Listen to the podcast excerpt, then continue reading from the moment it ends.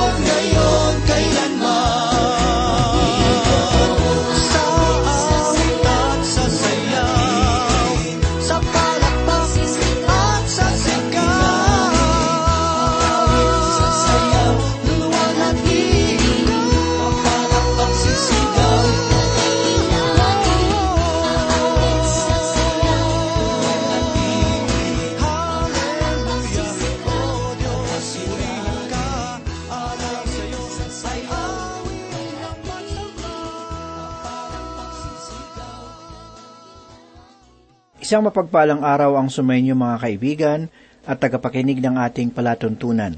Nawa ay nasa mabuti kayong kalagayan at nakahandang pagpalain ng Diyos. Ako po si Pastor Dan Abangco. Samahan po ninyo ako at tayo ay matuto sa banal na salita ng Diyos. Ang lugar ng Efeso ay hindi lamang isang magandang puok. Ito rin ay pangunahing lungsod sa Asya. Kilala ito bilang tanghala ng katanyagan sa Asya. Tinawag ito ng dalubhasang si Pliny sa pangalang Ilaw ng Asya. Ito ay sentro ng mga pananampalataya at ang mga kalakalan at humahatak rin sa uri ng pamumuhay ng silangan at sa kanluran. Walang iba kundi ang Asya at ang Europa. Nang si Apostol Pablo ay dumating sa daungan ng barko, nakikita niya sa ibaba ang kumikinang na lansangan. At sa kanyang pagpasok sa gitna ng syudad, iba't ibang uri ng mga naggagandahang mga gusali, templo, at mga pamilihan ang kanyang nakikita. Sa gawing kanan ay mayroong mga malalaki at malalawak na pamilihang bayan, at sa unahan, sa gilid ng bundok, ay mayroong tanghala na maaaring upuan ng 20,000 katao. Sa kaliwang bahagi naman ng lugar ay naroroon ang napakalaking tanghalan na maaaring pumuno ng humigit sa isang daang libong katao. Mayroong mga pagkakataon na umaabot sa isa o hanggang sa dalawang milyong katao ang nagtitipon sa bayan ng Efeso. Sa siyudad na ito, si Apostol Pablo ay nagkaroon ng kanyang pinakamalaking ministeryo at dito rin si Apostol Juan ay naging pastor. Ang bayan na ito noong una ay nabuo sa pamamagitan lamang ng templo ni Diana. Ang Diyos-Diyosang ito ay sinasamba ng mga Anatolia. Ang unang templo ay yari sa kahoy na itinayo sa mababang lupain malapit sa dalampasigan, na kung minsan ang tubig ay umaabot sa paanan nito. Sa panahon ng pagdating ng dakilang si Alexander, ang paligid ay puno ng putik na dala ng baha na umapaw galing sa ilog Kaister at mula sa maliit na ilog Minder. Ang dalawang ilog ay naging malapot dahil sa lupa na tinatangay ng agos. At noong gabi ng kaarawan ni Alexander, sinunog niya ang siyudad pagkatapos itong bumagsak sa kanyang pananakop. At isang general na nagngangalang Lysimachus ang kanyang itinalaga upang mamahala sa kanilang bagong nasasakupan. Dahilan sa patuloy na pagragasa ng putik sa lugar na iyon, hindi rin nagtagal ay napuno ang daungan at ipinagpasya ng general na ilikas ang mga tao patungo sa mas mataas na lupain.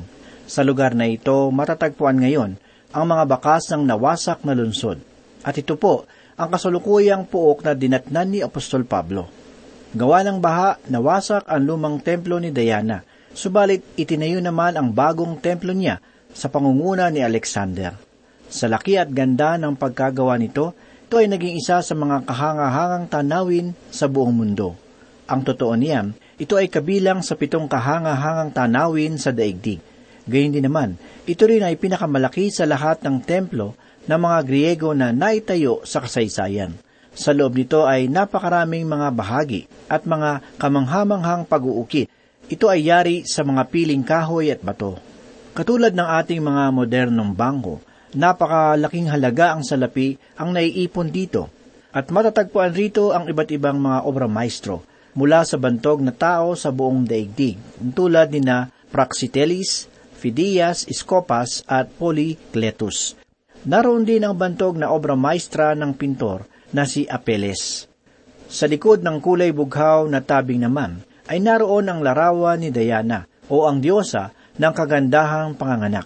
Kung siya ay ating ilalarawan, makikita natin siya ay maraming dibdib sa kanyang katawan at hawak niya ang isang pamalo. Bagamat ang larawang ito ay hindi kahali-halina para sa isang Diyos-Diyusan, gayunmay si Diana para sa mga taga-Epeso ay maituturing na pinakabanal sa lahat ng mga Diyos-Diyusan ng mga hintil. Ang kanyang templo ay apat na ulit ang laki kaysa Partenon ng Atina. Ngunit ito ay winasak ng mga gota noong dalawang daan at limampu at anim na taon pagkatapos ni Kristo. Ang totoo niyan ay nakita ni Apostol Pablo ang templo na ito nang siya ay dumating sa Epeso. Sa palibot ng templo ay nagaganap ang iba't ibang uri ng kasalanan.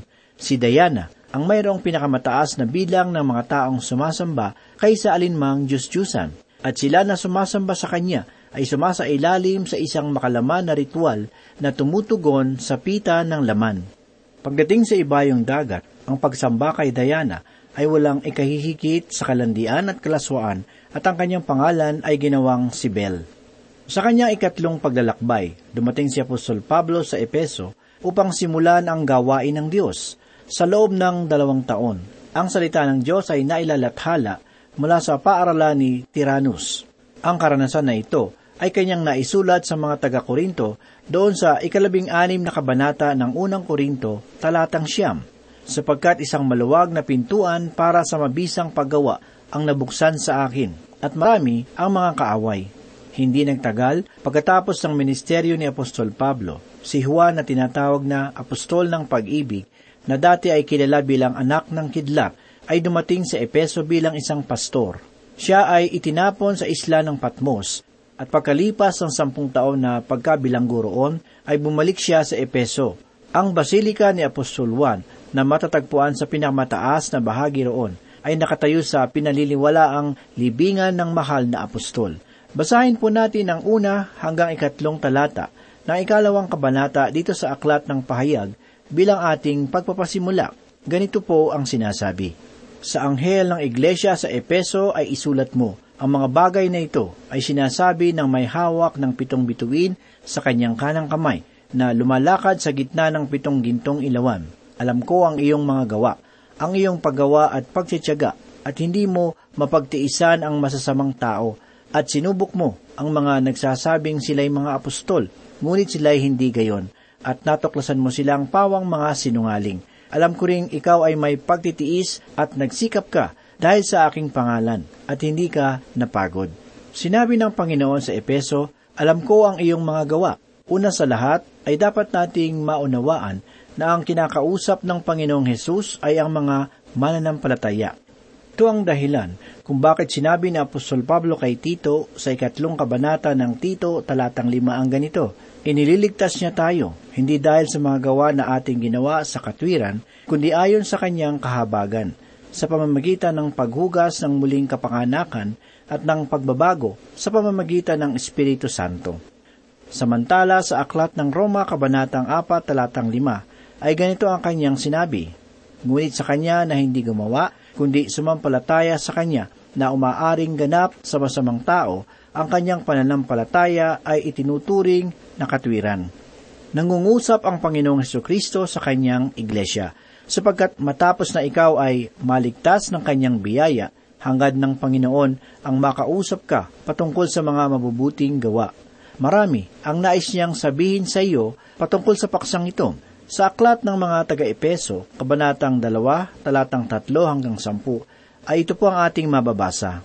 Sapagkat sa biyaya kayo'y naligtas sa pamamagitan ng pananampalataya, at ito'y hindi sa pamamagitan ng inyong sarili. Ito'y kaloob ng Diyos, hindi sa pamamagitan ng mga gawa, upang ang sinuman ay huwag magmalaki, sapagkat tayo kanyang pinakamahusay na ninilang kay Kristo Jesus para sa mabubuting gawa na inihanda ng Diyos ng una pa upang siya nating lakaran. Ito ang dahilan kung bakit nasabi rin ni Apostol Pablo kay Pastor Tito sa unang kabanata ng kanyang liham talatang labing anim ang ganito, Inangkin nilang kilala nila ang Diyos, ngunit sa pamamagitan ng kanilang mga gawa ay ikinakaila nila, palibhasa sila ay kasuklam-suklam at mga masuwayin at hindi naangkop sa anumang gawang mabuti. Mayroong nagsasabi na ang mga mananampalataya ay nararapat na maging tulad ng isang mabuting orasan. Sa orasan, lahat ay ginto. Hayag ang kanyang mukha, maayos ang pagkilos, mapagkakatiwalaan at puno ng mabuting gawain. Ganyan ang orasan. Ang sinasabi ng Panginoon sa mga taga-Epeso na dapat silang mapuno ng Espiritu. Ito ang pangaral ni Apostol Pablo sa ikalimang kabanata ng Epeso talatang labing walo. Ang mahal na apostol ay dumating sa Epeso upang sabihin sa kanila na magagawa nila ang mamuhay na puno ng banal na espiritu. Kung kaya sa pagkakataong ito ay pinuro sila ng Panginoon. Ang sabi pa sa talata, Alam ko ang iyong paggawa. Ano ba ang pagkakaiba sa gawa at sa paggawa? Ang salitang paggawa ay nagpapahiwatig ng kapaguran. Sa Ebanghelyo ating mababasa na ang Panginoong Hesus ay napapagal sa kanyang paglalakbay. Ito ang uri ng kapaguran na nararanasan ng mga taga-Epeso. Naramdaman nila ang pagod sa kanilang paggawa para sa Panginoon. Subalit ang Panginoon ay nagbigay sa kanila ng pagpupuri. Ang sabi pa sa talata, Alam ko ang inyong pagtsatsaga. Ang pagtsatsaga ay isang bunga ng Espiritu Santo. Sangayon pa sa Panginoong Hesus, hindi mo mapagtiisan ang mga masamang tao. At ang sabi pa, sinubok mo ang mga nagsasabing sila'y mga apostol, ngunit sila'y hindi gayom, at natuklasan mo silang pawang mga sinungaling. Kaibigan, sinusubok ng mga taga-Epeso ang lahat ng mga dumarating na turo sa kanilang bayan. Kung mayroon mang nagpapahayag na siya ay apostol, marahil ay itinatanong nila kung nakita nga ba niya ang Panginoon pagkatapos ng kanyang muling pagkabuhay. Sabihin ng mga ngaral na hindi, siya ay mga bulaang apostol at inuutusan ng mga mananampalataya na lisanin ang lungsod. Sila ay pinuri ng Panginoon dahil sa ganitong bagay at sa aking palagay, dapat natularan natin sila sa ugaling ito. Ang sabi pa ng Panginoon, alam ko ring ikaw ay may pagtitiis at nagsikap ka dahil sa aking pangalan. Alang-alang sa pangalan ni Kristo, pinapasan nila ang krus, ipinapangaran nila si Kristo, nananalig sila sa pagkasilang kay Kristo sa pamamagitan ng isang dalaga. Nananampalataya rin silang si Kristo ay Diyos, naniniwala rin sila sa kanyang kamatayan at sa muling pagkabuhay. Kaibigan, tiniis nila ang lahat ng pag-uusig dahil sa pananampalatayang ito. Ang sabi pa sa talata, hindi ka napagod. Ano ang ibig sabihin ng Panginoon sa pangungusap na ito? Noong una ay sinabi niya sa kanila na sila ay napagod. Ngunit ngayon sinabi niya na sila ay hindi napagod. May papaliwanag ko ito ng malinaw sa pamamagitan ng sinabi ni Dwight L. Moody. Ang sabi niya, noong siya ay umuwi sa kanilang bahay na pagod galing sa isang pagtitipon, ay pinayuhan siya ng kanyang mga mahal sa buhay na huwag nang tumuloy sa susunod na pagtitipon. Ngunit sinabi niya sa kanila, Ako ay napagod sa paggawa, ngunit hindi sa gawain. Malaki ang pagkakaiba sa dalawa. Maaari na ikaw ay napapagod sa paggawa ng mga gawain na para kay Kristo, subalit nakakatakot kung ikaw ay mapapagod sa mga gawain na para kay Kristo. Ito ang pitong papuri ng Panginoon na kanyang ibinigay para sa iglesia lokal ng Epeso. Ito ay buhat pa noong Pentecostes hanggang sa taong isang daan, pagkatapos umakyat ni Kristo sa langit. Ngunit pagkatapos ng papuri ay mayroong salita ng paghuhukom. Ngunit ito ang hindi ko gusto laban sa iyo.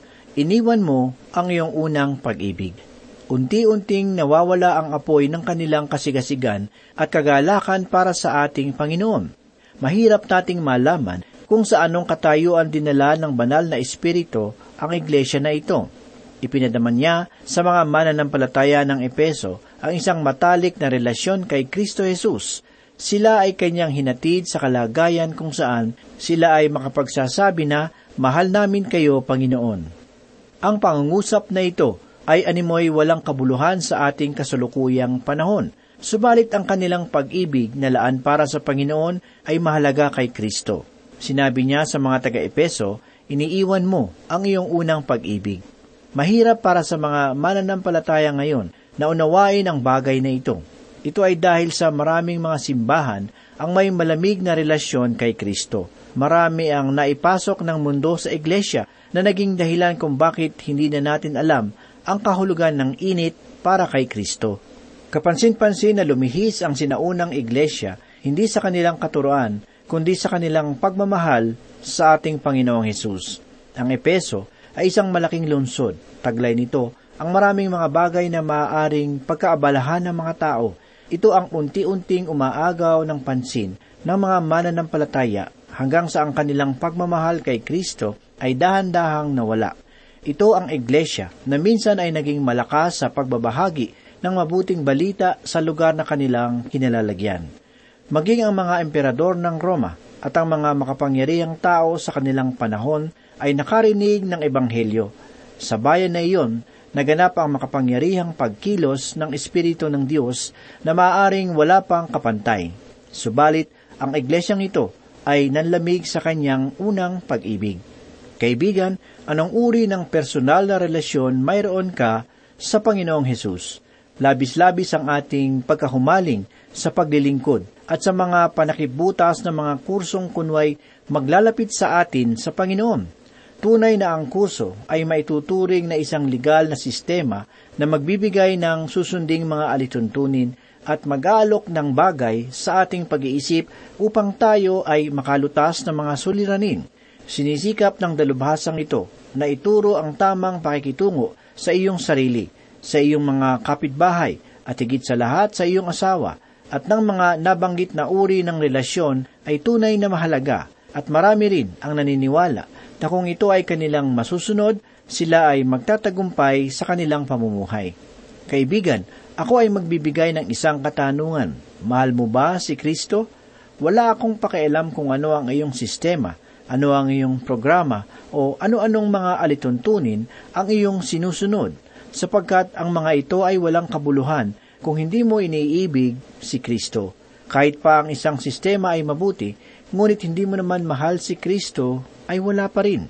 Ang malapit na relasyon kay Kristo ay gagawa ng kasiyahan sa iyong puso. Ito lamang at wala ng iba. Mayroong isang kwento tungkol sa dalawang dalaga na nagtatrabaho sa isang pagawaan ng mga bulak. Sila ay magkaibigan, subalit nang ang isa sa kanila ay huminto sa pagtatrabaho doon, hindi na sila nagkasama.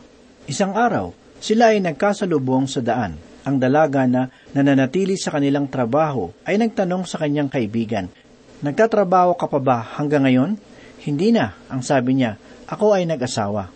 Kaibigan, nang ang dalagang iyon ay nagtatrabaho sa paggawaan ng mga bulak, laging sa orasan ng kanyang tingin, at sa bawat pagsapit ng alas 5 ng hapon ay nakasuot na ang kanyang damit panlamig at umaalis na. Noong siya ay nag-asawa, inisip niya na maiiwasan na niya ang paghahabol sa oras. Ngunit nagkamali siya sapagkat ang kanyang buhay ay nagbago.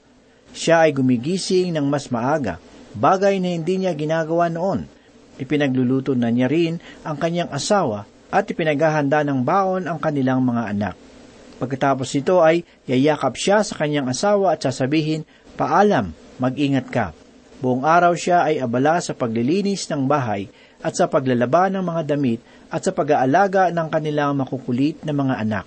At ngayon, sa pagsapit ng alas 5 ng hapon, hindi na niya isinusuot ang kanyang damit panlamig o umaalis, kundi siya ay nagsisimula sa pagluluto ng kanilang hapunan. Mga bandang ikaanim ng gabi ay darating ang kanyang asawa. Siya ay naroroon sa pintuan upang yakapin siya at sabihin sa kanya kung gaano siya nangungulila sa buong maghapon.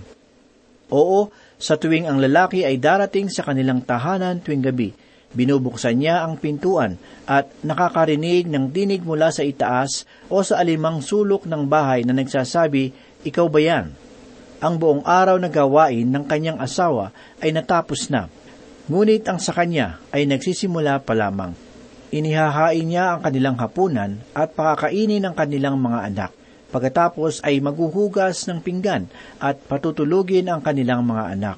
Pagkatapos nito ay magsisimulang maghanda sa mga kailangan ng kanyang asawa para sa kinabukasan.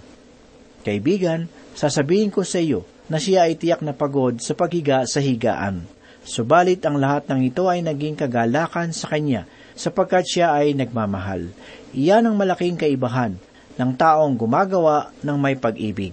Kaibigan, kung ikaw ay may asawa, pasalamatan mo naman siya sa mga pagpapagal na gaya nito. Ibigin mo siya ng higit sapagkat siya ang iyong mabuti at kahangahangang kabiyak.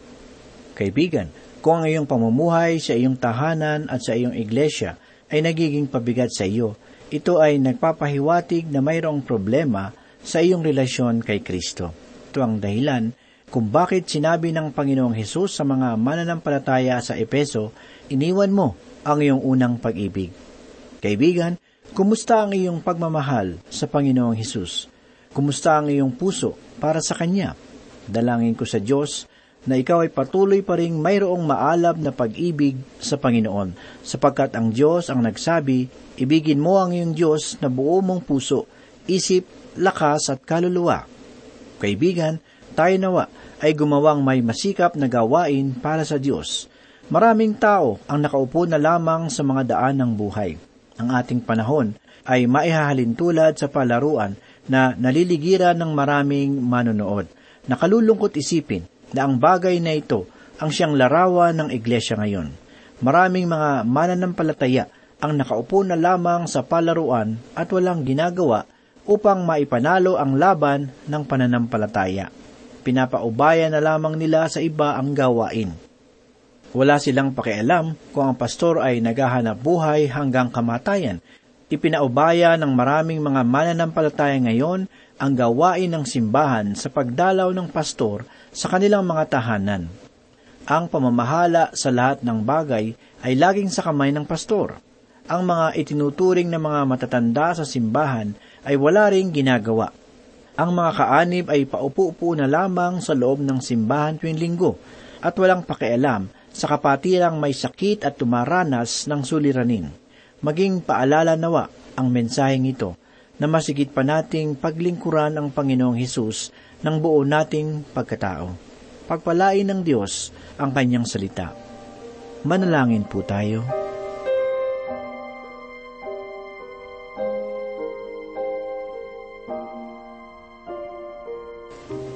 Salamat o Diyos sa araw na ito.